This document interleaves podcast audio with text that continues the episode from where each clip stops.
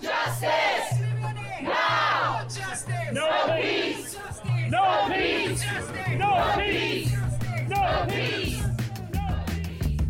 If no justice, no calm. Blood I go run. Every year, hundreds of people die preventable deaths at the hands of police, whilst in prison, or in the care of mental health services in the UK. Some of the names you'll know, most of them you won't.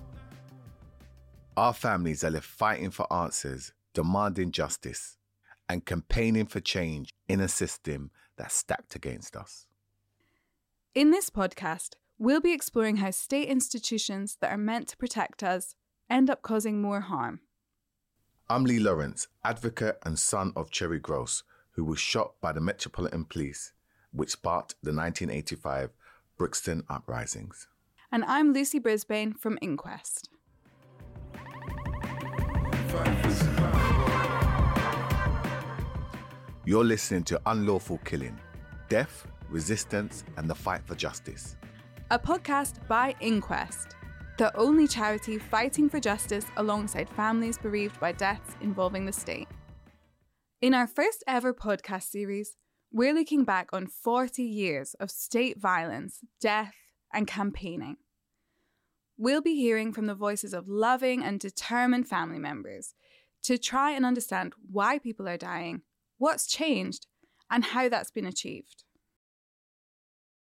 because it doesn't matter how much campaigning I do and what I do, he's not coming back. And that's what I try to point out when I do all of these things. I want to ensure that, you know, somebody else doesn't lose their lives the way Luridan did and that another family isn't destroyed like ours, um, you know, because it keeps happening.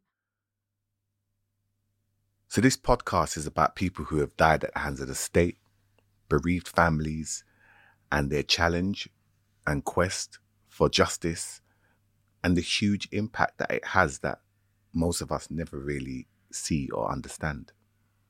Something that also feels important to draw out is that often the names of people who have died become these turning points and these moments like, you know, George Floyd or in this country, Chris Kaba, or as you go back, there's always this big name.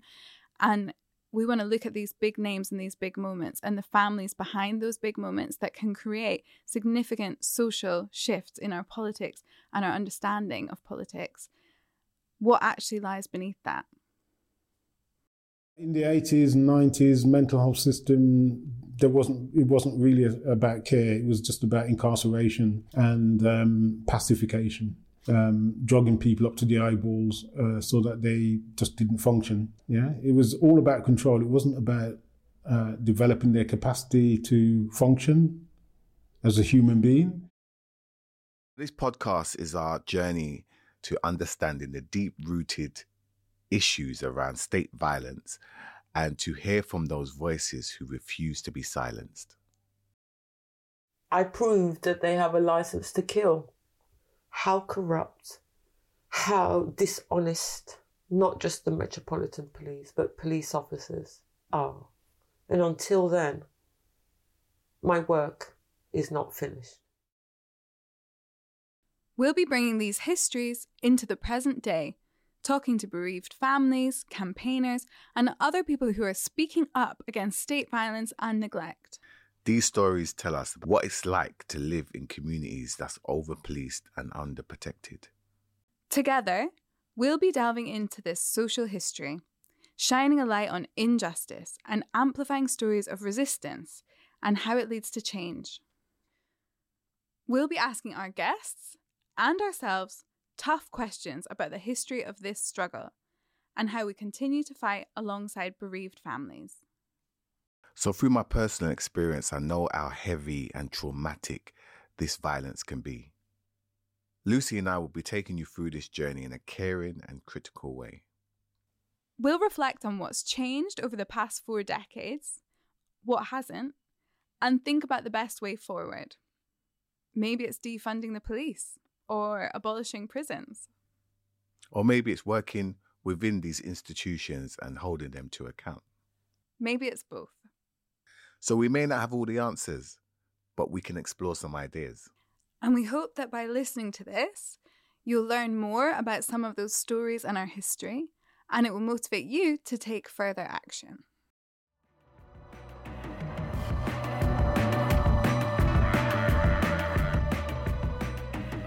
In the next two episodes, we'll be talking about policing.